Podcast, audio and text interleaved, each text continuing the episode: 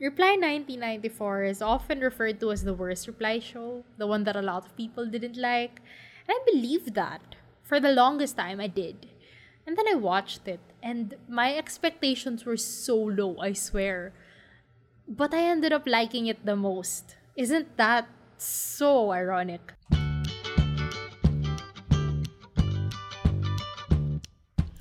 Good morning, good evening, and good day. I'm Francine, and I really love K-dramas. You're listening to DramaBuds, a Globe Studios podcast.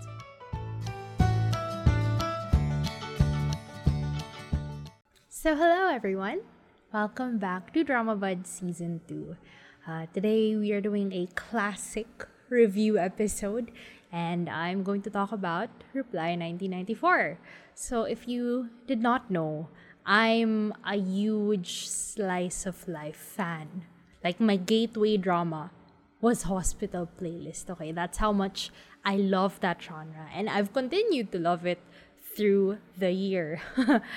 uh, because I started with Hospital Playlist, I'm into the whole Shin P D, writer Lee Na P D cinematic universe, you know, from K-dramas to variety shows. And yeah, I'm I'm in that world. So after a whole year of, you know, watching all the Shin P D shows in a very messed up order, from Hosplay to Prison Playbook to Reply nineteen eighty-eight to ninety-seven, and now finally to ninety-four, my last Shin P D show, at least as of now, because Hospital Playlist two is still ongoing.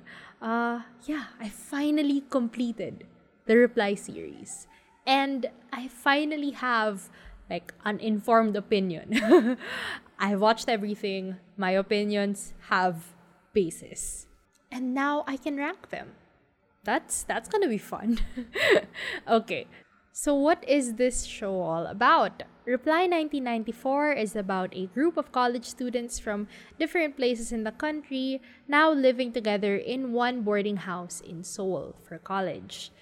Uh, note that I will definitely be spoiling things, including, you know, the mystery husband, if it's still a mystery to you. But I will still be referring to them using their nicknames. One, because I don't know what their actual names are. And two, because for most of the show, their real names aren't revealed, because that's apparently part of the the mystery husband thing, where they don't know the actual name of the people in the house. So even if they reveal the mystery husband's real name, no one knows who it is until the end. And they all have similar names. Gosh. So now we go to the plot and the characters. Uh, first, we have Song Na Jung, played by Go Ara. She is the main girl. She's the daughter of Sung Dong Il and Lee Il-hwa. Yes, yes, the parents in nineteen ninety-seven and nineteen eighty-eight. Once again with their real names, because, you know, Shin P D is lazy. Or it's an inside joke. That's right. Anyway, they are running a boarding house in Seoul. Uh, Na Jung is a computer engineering freshman and a big basketball fangirl. Uh, in typical Reply series fashion, she is loud, she's brash, uh, but she's a nice girl who is always there for her friends. Nice one. And she has a huge crush on Trash. His name is Trash. We call him Trash. Who has been her older brother figure since she was a child. And don't worry, it's an older brother figure, not her actual older brother. My God, I didn't think I'd have to clarify that. They are not siblings, even if they did try to confuse us for like an episode or two. So now we move on to Trash, played by Jung Woo. He's a med student who's a few years older than all of them. And he's so close to Na Jung's parents that he calls them mom and dad, and they call him their son.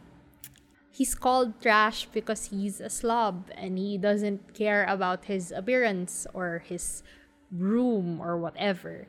But he's also a genius and an overall super nice older brother figure to all of them in the boarding house.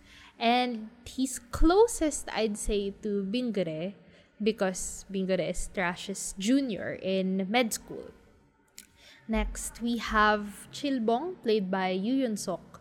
Uh, he's a popular baseball player since he was in high school. He's also Bingore's cousin. And though he wasn't initially living in the boarding house, he stayed there with him for a while, and then he eventually just got a room in the house. Uh, he's the only one that's from Seoul among all the boarders. And he's a nice guy. How else can I describe him? He's a nice guy, but he's very lonely because his parents got divorced and his mom just remarried, and his only nearby family is Bingore. And in his loneliness, he develops a crush on Nachong. So as you can see, we have yet another, yet another second lead. But okay. So there are four other boarders in the house, but honestly, their characters aren't too fleshed out. So I won't go into them as much. More on that later. That is something to discuss. So we have Hete, played by Son Ho Joon. Uh, another boarder from the countryside. He's the, the trendy type, the type who tries to stay on the latest fashion and all that, and the one who is like constantly trying to date girls. Okay. Uh, Samcheon Po, played by Kim Sung-kyun, is another one from the countryside. They're actually all computer engineering majors except for Chilbong, obviously, and Trash and Bingore. Uh, so, he, uh, sorry, Samcheon Po is roommates with Hete, and the running joke is that he looks too old for his age. And it gets even funnier when you realize, or, I mean, if you watched it when it was still airing and then eventually eighty-eight aired, it's funnier because in eighty-eight, he becomes a dad. He's now a dad along Sung Dong Il, and the joke is that he is much younger than Ramiran, his wife. Okay, so, sorry. Samcheon Po is a stickler for rules, very, like, straight-laced guy, close-minded and all that. And he's always going out with Hete to clubs and group dates. And he's constantly bickering with Yoonjin, but surprise, they get a love line. So, Yoonjin, as I mentioned, played by Min Do-hee, is like a really quiet girl who's always hiding behind her hair and stuff. But then when she actually talks, she curses like crazy and is super angry. Uh, she's also a Seo Taiji and the Boys fangirl. Like, that was a huge, uh, not K-pop, they were before K-pop. But yeah, a huge boy band back in the nineties. And lastly, we have Bingore, played by Baro, who is a freshman med student. Trash, he's Trash's junior. And he doesn't have a good relationship with his father, so he secretly took a leave of absence for a year and started taking part-time jobs. So because of that, he's always encouraged by Trash to, you know, continue his studies, give it a try.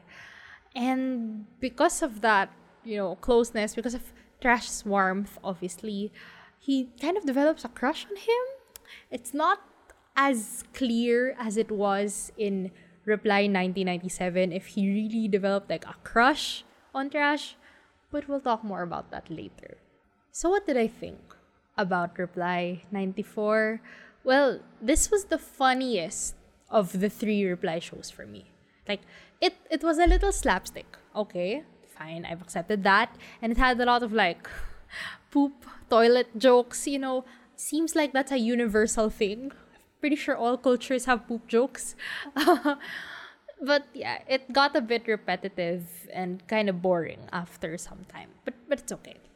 I think it was really funny for me because it was mostly situational humor. Like, the situation in itself is funny because they're from the countryside and they're just adjusting to living in Seoul.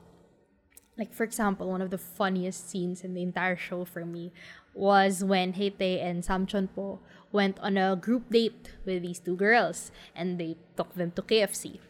And then the boys ordered because, you know, they're actually rich. Like, in the countryside, Samcheon Po owns like a bunch of boats, and Hete, Hete's dad, like, they own the all the buses that run through the province. Like, they're rich, rich. So, of course, they want to impress the girls.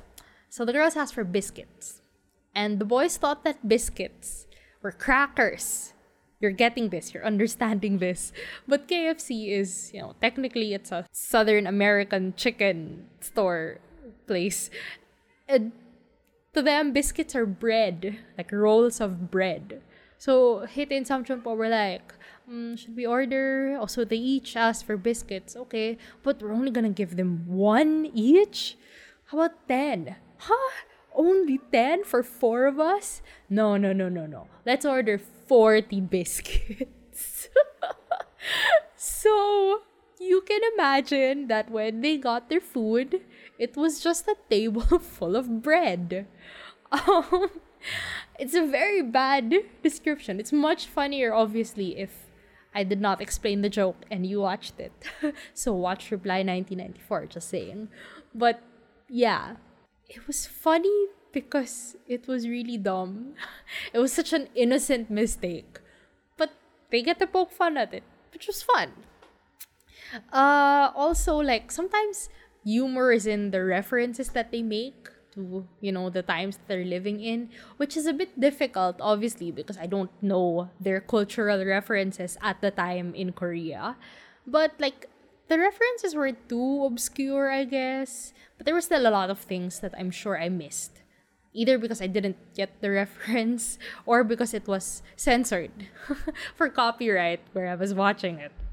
So another thing I liked about this show was the forced cohabitation, found family aspect. Because unlike the other Reply shows, they weren't like childhood neighbors or friends where, you know, they were already friends as the show started. And you were just kind of diving into their world this time. No, uh, in ninety-four, we watched their friendships grow from nothing. And now, as like, you know, they got through college and then they even started working, they stayed together. They chose to stay together because of their friendship with each other. Which was, it was a nice change. But of course, you know, it didn't feel immediately as warm as nineteen eighty-eight, where they were really, really close by then. Okay, so among all the Reply shows that I've watched, ninety-four had my favorite romance. Like in the other Reply shows, I didn't care too much about the romance. Like in eighty-eight, I chose to be Team Taek because I just wanted to go against the very, very popular Team Jongwon people. And then in ninety-seven, obviously I chose Yoon Jae over his predator brother who was a high school teacher. Okay, like there was a clear right choice in that situation. But in ninety-four, I just loved Trash. I loved him so, so, so much. And I liked his dynamic with Na Jong. And it was obviously him from the beginning. You know, from the build-up of their relationship to the reveal of their feelings, to their actual dynamics as boyfriend and girlfriend, to the obligatory breakup around the time skip. You know it. There is always an obligatory breakup. And then to eventually, when they became endgame, I was into it. I, I liked it. I liked them.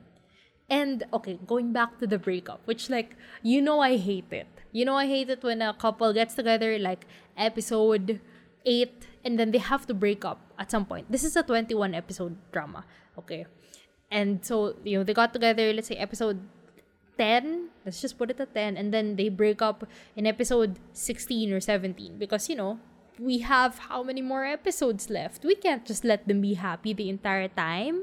Also, the mystery husband thing. We have to drag it out until the end. So, of course, I would usually find breakups like that so, like, oh, God, not again. You're just doing this to drag it out. But what I liked about their breakup was that it actually addressed something about their relationship that I didn't realize would eventually come up over and over again if they didn't do something about it, like by breaking up and then addressing it.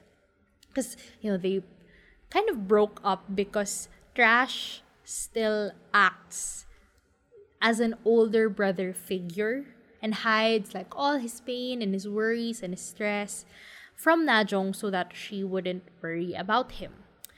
And she doesn't want that. Like, she wants to be there for him. She wants to be his partner. But he treats her so delicately, as if she cannot be, as if she shouldn't see him being anything else but completely strong and completely composed. So they break up. But they get back together after the time skip because Trash finally lets his walls down and asks for her help when he needs her. You know, it's not a completely unnecessary breakup that was fashioned just to like extend their plot line. No, it actually made their dynamics better because now that, you know, she actually uh, explained to him why they drifted apart like that, and he understood it when he finally needed her help, when he finally had the opportunity to give her what she was asking for, to ask her to be a part of his life and take care of him the way he has always taken care of her. That's when they got back together. Like, it was nice. It was really, really nice. I... I like the relationship, even if it's puppy love. You know, I'm not a fan of puppy love in many, many aspects. But I think it was nice because it's puppy love, but there's actually a relationship, a deeper relationship, despite or aside from the puppy love. Like, once again, she didn't just fall in love at first sight. She's known him since they were children, they've grown up together, and you'd think, isn't that a weird transition from childhood friends to, I mean, like, he's kind of her brother-ish. Isn't that such a weird feeling? It's like faux incest because they're kind of siblings, but they're not. And once again, their relationship or the changes in their dynamics, it addressed that change from like, from brother-sister to two people actually dating who are equals to each other. That's nice. I love it. Okay, small comment. Now that I mentioned like the brother-sister thing. Small comment on how like Netflix translated uh, the Korean into English and possibly made a lot of people confused about Trash and Na Jung's relationship. Like, note, I do not speak Korean. Okay, but I'm pretty sure I'm right. I'm pretty sure what I'm saying is accurate enough. Okay, so it's about the use of Opa and Dongsing. So if I am right, which I'm sure I am, Oppa is used by girls referring to older guys, an older guy. And Dongsing is used by anyone, a girl or a guy, referring to someone younger than them. So it's a very general term, right? It doesn't necessarily mean your biological brother or your biological sister. But the problem was that it was translated weirdly. Like, Oppa, like Trash being Na Jung's Oppa, it was translated as older brother. And then Na Jung being Trash's, like, Dongsing, was translated as little sister. Ooh, do you understand how yike, yikes, that sounds so yikey. Uh, you can imagine how confusing and weird it feels to read that and then see them, you know, develop a romantic relationship. And I think that's probably, that's that may have contributed to why a lot of people didn't like their ship, because they still saw them as like brother and sister, instead of appreciating how the show actually addressed the change in their dynamic. And it they did it well, guys. Gosh. So if they didn't like the main couple, what was the second lead? Of course, if it's a mystery husband, we have to have other candidates. Well, here comes Chilbong, you know, the the second lead of this show. Which, you know what? Absolutely no second lead syndrome for me. I did not at all think Chilbong had a chance or that they would have a better relationship than Trash and Na Jung. I think Chilbong had no chance from the very beginning, but he was the one who just kept holding on instead of moving on. Like, Chilbong, you don't have to cling onto Na Jung just because you're lonely and Na Jung is the first person who showed you any sort of attention. Like, Chilbong, you are handsome, you're popular, you're nice, you have lived in other countries for years. And also, Na Jung already rejected you at some point and continued to show her very strong interest in trash. So there is literally no point in holding on to this crush. It's actually really frustrating to watch because he was gone for... He had no screen time. Okay, he was gone, gone for around five, six episodes. He was playing baseball internationally in other countries. But when he came back to Korea after the time skip, he's still not over her. Really, man? Really? It's supposed to be seen as this, like, super sweet and charming thing because oh, he won't give up on her. Like, his motto is literally, it's not over till it's over. He he said that to Trash, right? When when Trash was like, I like Na Jung, I'm gonna ask her out. And he was like, or or I think when they announced, Trash and Na Jung finally announced that they were really dating. And then Trash and Chilbong went out, and Chilbong's like, well, I'm going to leave for baseball and stuff, but you know what? When I come back, I'm gonna try again because it's not over till it's over. What the hell, dude? What the hell? For me, it it looks terrible on him. He looks like a douche. Like a douche who won't understand that a girl's no means no. And he also looks terrible because he's antagonizing Trash, who is nice to everyone. Like, Trash is so nice to everyone. But, like, with Chilbong, he becomes awkward. He's, he can't be as warm and clingy as he is to everyone else because Chilbong is, like, antagonizing him constantly. For Na Jung, who, once again, is very clearly in love with Trash and will not waver. Her feelings do not change at all. Like, the people who are still holding on to, you know, Chilbong having a chance until like episode twenty or something. They were just waiting for a miracle. You know, they were just hoping that Shin P D would pull a switcheroo up in here. But come on. You have to like look at the big picture and see that she has never, never like faltered. Her feelings never wavered. And then even when they broke up, even when, you know, Na Jung was spending a lot of time with Chilbong, it was clear that, you know, she was still a little uncomfortable by... He did a surprise kiss, guys. He did a surprise kiss on New Year's... On the... On New Year's Eve, or as the New Year struck. And she, like... was uncomfortable by that. And so when they met after the time skip, and then they spent New Year's together...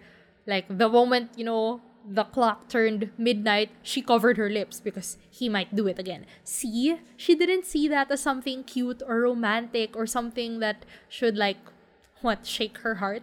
Change her heart? I don't know. But no chance whatsoever. And even when she was taking care of him and spending time with him because he was injured after the time skip and she still hadn't gotten back together with Trash... It was really, like, as a friend.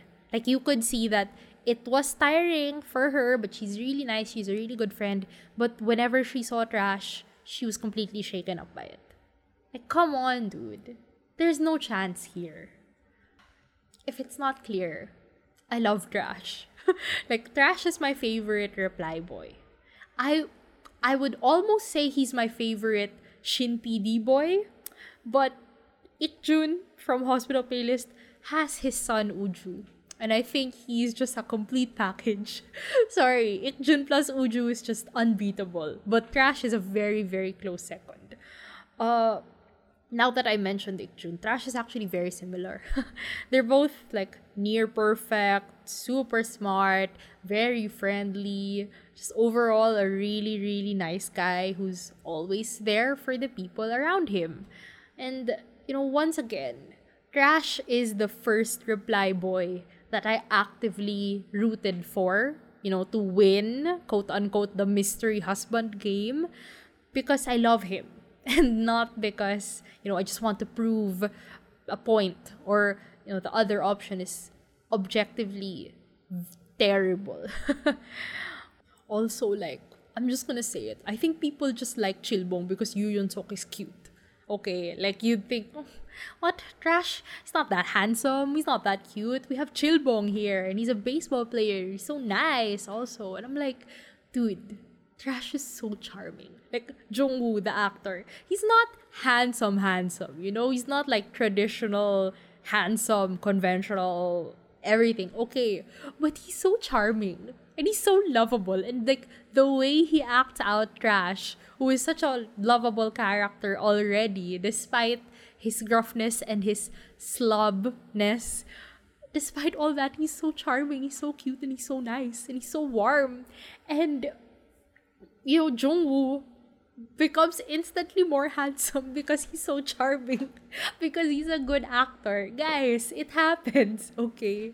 Also, F Y I, he won Best New Actor for Trash in the Baeksang Arts Awards.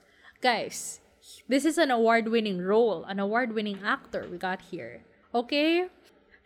Sorry, just extending my my Jung Woo appreciation minute here.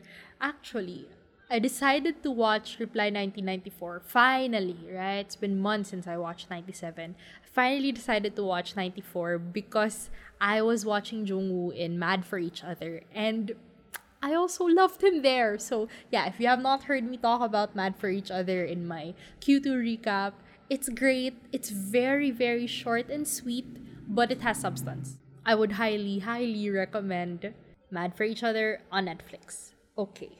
So, well, of course there are negative points to this show. Of course. Well, first of all, like, the characters are honestly not that fleshed out. Like, they're kind of caricatures-ish. I mean, I couldn't describe them that deeply because I realized that they're actually simple. They're a bit one-dimensional. And there's not much going on that would give me a lot to work with. I mean, of course, they have their little plot lines and they go through many things in the twenty-one episodes. They better go through a bunch of things. but... Um, But, like, if I can't think of something about their character immediately, then their characterization must only show up in, like, those plot lines or in those scenes for those episodes. But then they revert back to their caricatures right after. Right? I, I don't really see, like, an entire journey for any of them. Na Jung in particular, for me, like, for the main girl, right, who I should have the most to say about, she wasn't as memorable or as distinct as I expected her to be. Like, she won from ninety-seven. She was the crazy fangirl, right? Easy to describe her that way. Doksoon from eighty-eight was dumb, like really dumb. But she was nice. She was a good daughter and all that. And Na Jung was... Mm, she was nosy. She was helpful. She's a good daughter. Mm, she wasn't as... She's not dumb. No, she's also a computer engineering major. She's not dumb. So, yeah, that's Doksoon's thing. What, what, what else could I say about her? Like, see, I can't even distinguish her so easily the way I did with the other main girls. She's kind of a blend of both, but she's never as extreme as either of them. So she's not... as memorable. The only, like, distinctive thing about her is how much she loves Trash and how, like, she's yeah she's the crazy puppy love over Trash. Like, the entire show, her journey was the husband. You know what I mean? It's not that great. Uh, another thing that bothered me a little bit about this show was how it had so many similarities with Reply nineteen ninety-seven, which only aired, I think, a year before this. You know, it makes you feel like they just tried to recreate the success of ninety-seven, but with, like, a bigger budget and more airtime. Like, okay, Na Jung, main girl, starts out as, like, a wild, noisy fangirl, exactly like Siwon. But, but it's almost immediately... Uh, written out of her character, and it's rarely brought up after, unlike Siwon, where it's a huge thing about her character that she's a fangirl. But you know what, it helped her get into college because she wrote fan fiction and they rewrote it as a literary piece. So she got a college scholarship. Okay, you go, she won. My idol. But see, in the very first episode, it was about Na Jong's fangirling. And I think they tried to, of course, recreate She Won there. But I hope the response wasn't that good. So that's why they cut it out.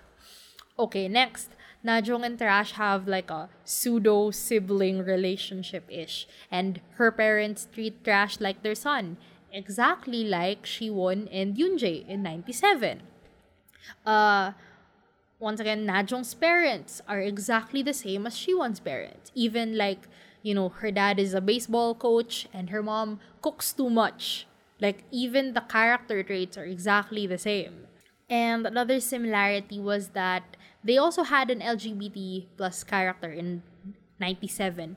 But Junhee, that guy, had a crush on Yoonjae. And it was very explicit. Like, he really confessed and all that.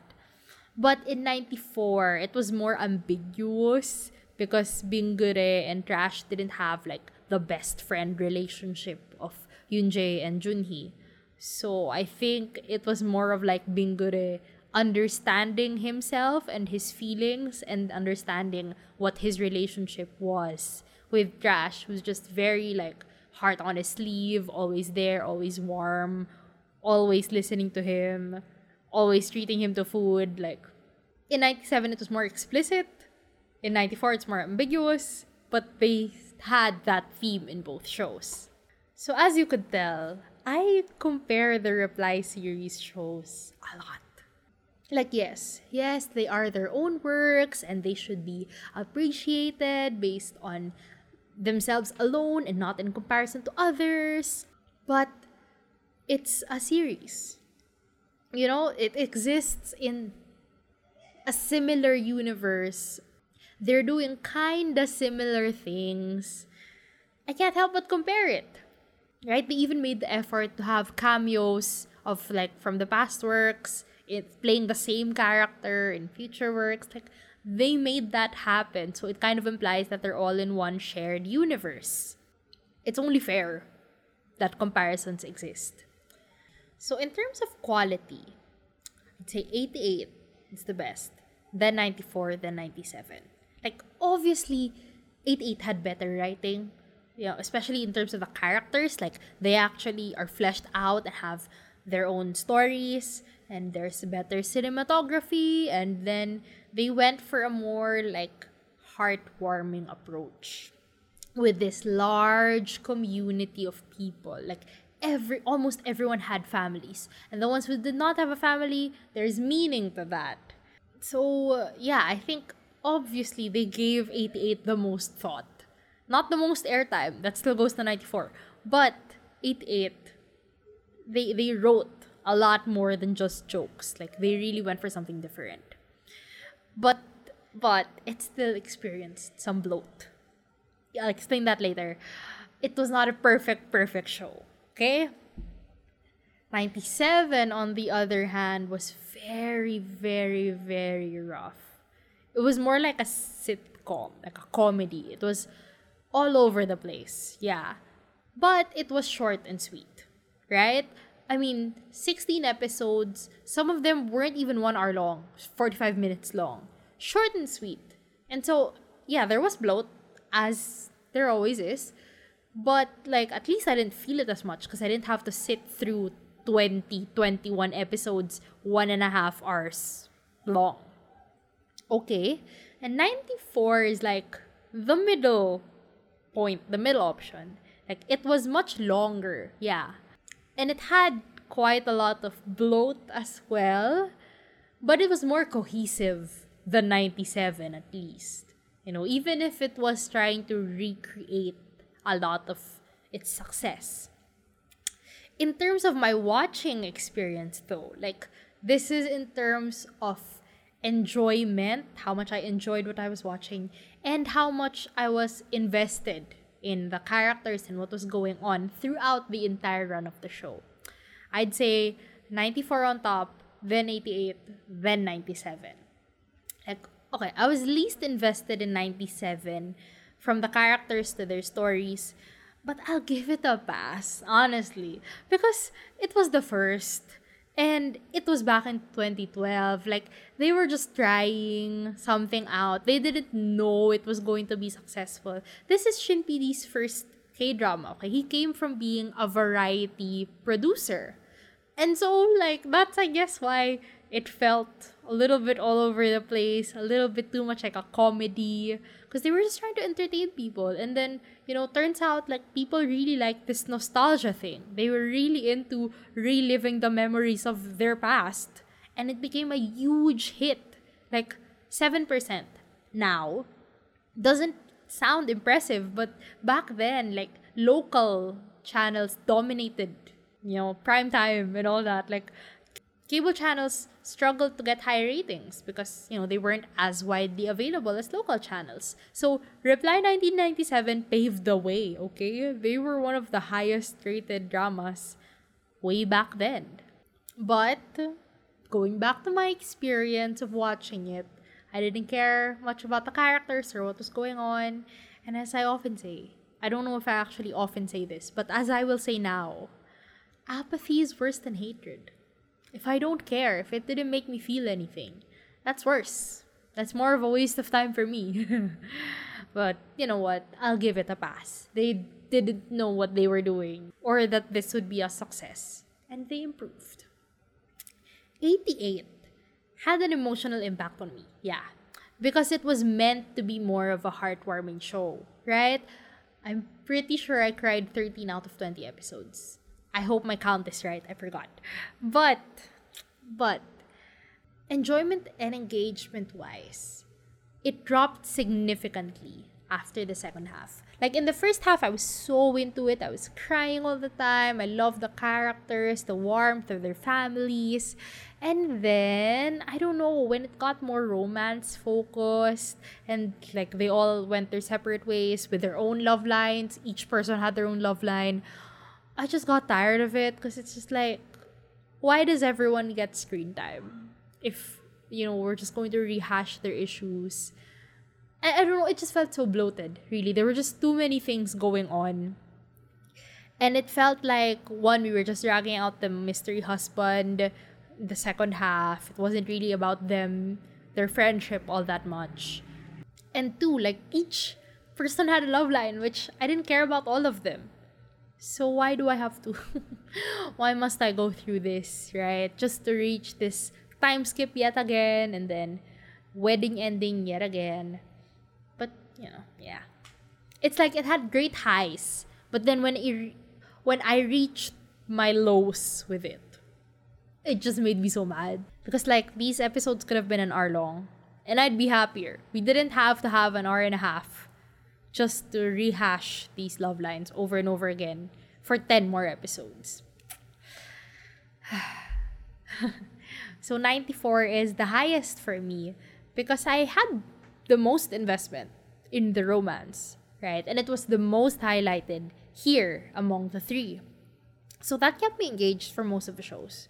And I felt the bloat mostly in the last maybe four to five episodes, which is better than eighty-eight, right? ten episodes of bloat where I was just frustrated and tired. And I wasn't invested in the romance, nor the side stories. Just the families, actually. Not even the squad as much. I cared about their family dynamics. So I mentioned bloat a lot. I use this word very often, as you could tell. To me, a bloat is that feeling when you don't know where a show is headed. And you feel that it's just dragging the plot out or dragging the episodes out just to keep it going, you know, just to keep it running.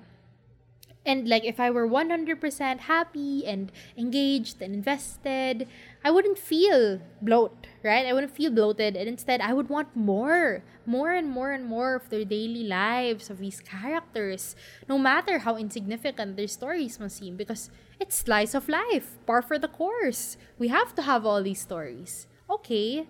But I wasn't. I wasn't that engaged, really. And I realized I could pick just the parts that I cared about. But in general, as a whole, I didn't care about all of them. And I didn't care about one part strongly enough to sit through the rest of it. there's a right balance, you know, with the fluffy and the light and the slice of life pacing, and balance that with actual story or character progression. Like, it has to move a little bit more than that. And yeah, the problem is that sometimes there's no real overarching story unless you count The Mystery Husband as your overarching story, in which your mileage varies, right? It depends on whether or not you care about that romance. In the others, I didn't. In ninety-four, I did. And that's, I guess, why I was engaged for most of it, until I realized they're just dragging this out, and then for some reason Chilbong's gonna come back and people are gonna think he's he has a chance, but he doesn't. And then there's gonna be an obligatory breakup, but we know it's trash. Come on. So there. You know, all three of them experience bloat when they stop focusing on the friends as a group and more on their individual stories. At that point, that's when I realized that they were better as a group than as individuals. But you run out of stories to tell as an entire group. So it's a lose-lose, for me at least. And you know what? I could say that each of the Reply shows were trying something different. Like, ninety-seven was more of a comedy, ninety-four was more on the romance, and eighty-eight was more family, heartwarming stuff. And in a way, you know what, the main girls and their characters represented their shows well, right? I mean, ninety-seven was a comedy. Siwon was a crazy fangirl. Lots of shenanigans there. ninety-four was romance. Najong was crazy in love. That works. And Doksun was dumb. And eighty-eight was a heartwarming family drama. And that, you know, was heartwarming family stuff. Yeah, you get it. It it worked. Their characters worked for the stories around them and what their entire show was trying to do. Okay. Now, I could go even deeper into this, guys. I could go deeper. I could say more. Like, I could compare the love lines, the protagonists, even even add Prison Playbook, Hospital Playlist. I could do more. Right? I could say more. But let's not. Let's not do that this episode. So if anyone's interested in that, just tell me. I can do it. So that's it for me today. Uh, Reply nineteen ninety-four is often referred to as the worst Reply show, the one that a lot of people didn't like. And I believed that. For the longest time, I did. And then I watched it, and my expectations were so low, I swear. But I ended up liking it the most. Isn't that so ironic? Isn't that a surprise? It's it's still flawed, of course, but it deserves more credit for being a good show. Guys, also, hello, please listen to the O S T. Uh, each of the main cast sang a song for it, at least. And you know what? Shin P D likes doing that. Since Reply nineteen ninety-seven, where uh, So In-guk and Eunji sang All For You, and now in Hospital Playlist, Uh, I really think, like, Hospital Playlist is Shin P D's, like, dream work because he can make his cast sing and play all his favorite songs. uh, what else? Uh, watch Reply nineteen ninety-four. Even if I've spoiled basically everything right now. Deserves more credit. It's it's a good show, guys. It It's different. It's not gonna be eighty-eight. Don't come in there thinking that it's going to be better than eighty-eight. Because, like, you know what, people can have their opinions on what they like the most, but give it a chance before you say one is the best. Or don't compare them. I don't know. You do you. But if you haven't watched ninety-four, it, it it's worth it, you know.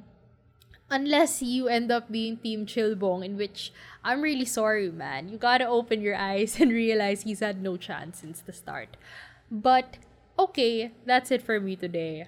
I would like to ask, have you watched Reply ninety-four and the entire Reply series? How would you rank it, right? Because, of course, my ranking is based on my viewing experience, so that's different for all of us. Maybe you were invested in, I don't know, uh, Siwon's fangirling all that much, or the, the second lead couple-ish there.